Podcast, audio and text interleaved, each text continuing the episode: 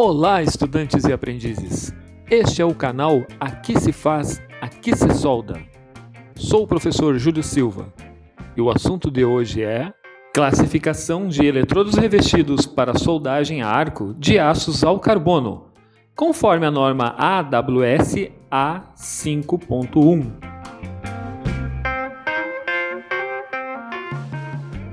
A norma AWS A5.1 eh, especifica que todos os eletrodos serão identificados por uma letra, a letra E, acompanhada de quatro dígitos. Nós devemos fazer a interpretação de cada um desses dígitos para saber o tipo de eletrodo em questão. Vou explicar agora detalhadamente o significado de cada um destes elementos. Vamos começar pelos dois primeiros dígitos, que devem ser interpretados conjuntamente.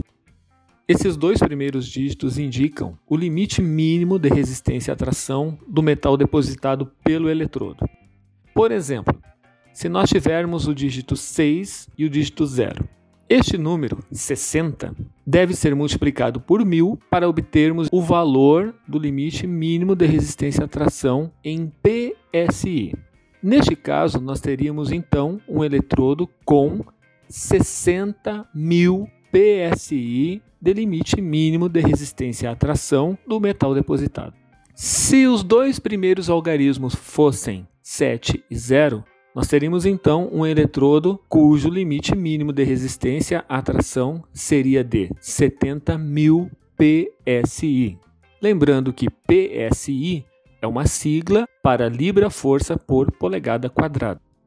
O terceiro algarismo indica a posição de soldagem, sendo convencionado o seguinte: se o número for 1, este eletrodo serve para as posições plana, vertical ascendente, sobrecabeça e horizontal.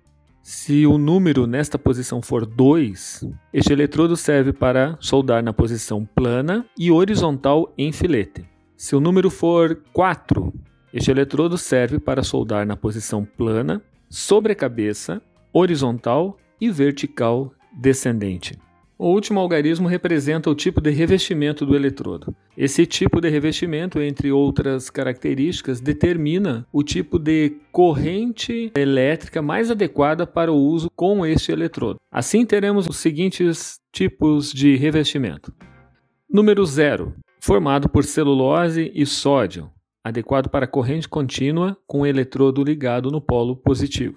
Número 1, um, composto por celulose e potássio, para ser utilizado com corrente alternada e corrente contínua com o eletrodo no positivo.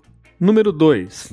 Revestimento contendo titânio e sódio, adequado para corrente alternada e corrente contínua com eletrodo no negativo. Número 3. Titânio e potássio, adequado para utilização com corrente alternada, corrente contínua com eletrodo no positivo ou corrente contínua com eletrodo no negativo.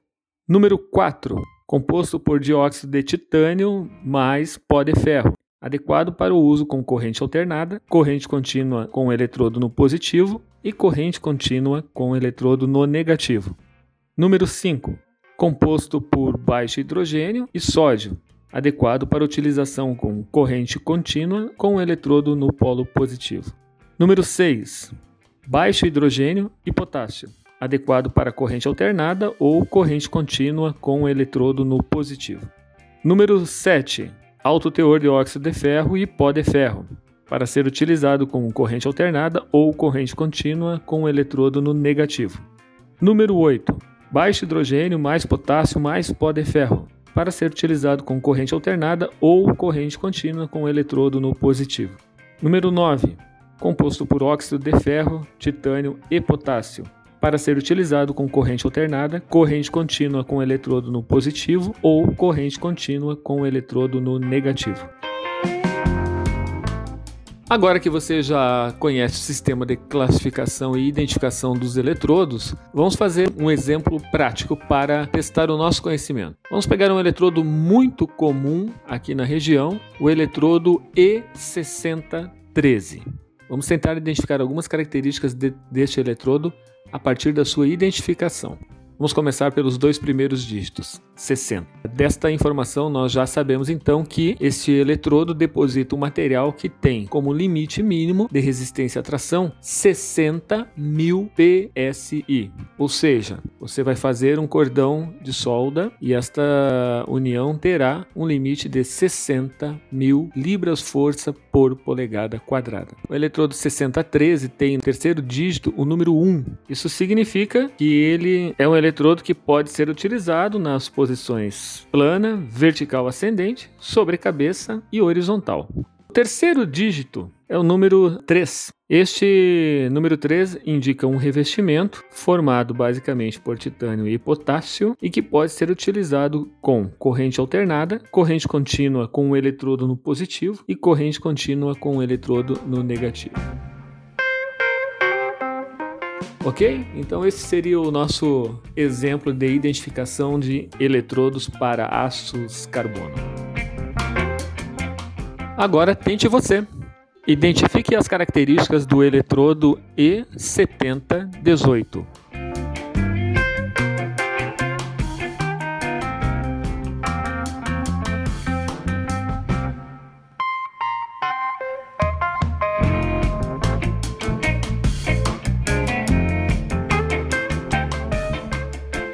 Ok, vamos verificar agora a sua resposta. Eletrodo E7018. Os dois primeiros dígitos formam o número 70. Portanto, esse eletrodo deposita um material que tem um limite de resistência à tração mínimo de 70 mil PSE. O terceiro dígito, número 1, indica que ele pode ser utilizado nas posições plana, vertical ascendente, sobre cabeça e horizontal. E por fim, o quarto dígito, o número 8, indica que o seu revestimento é formado por potássio, pó de ferro e que possui baixo teor de hidrogênio. Estas são as características do eletrodo E7018. Por hoje era isto. Muito obrigado pela sua participação e continue acompanhando as atividades do canal Aqui se faz, aqui se solda.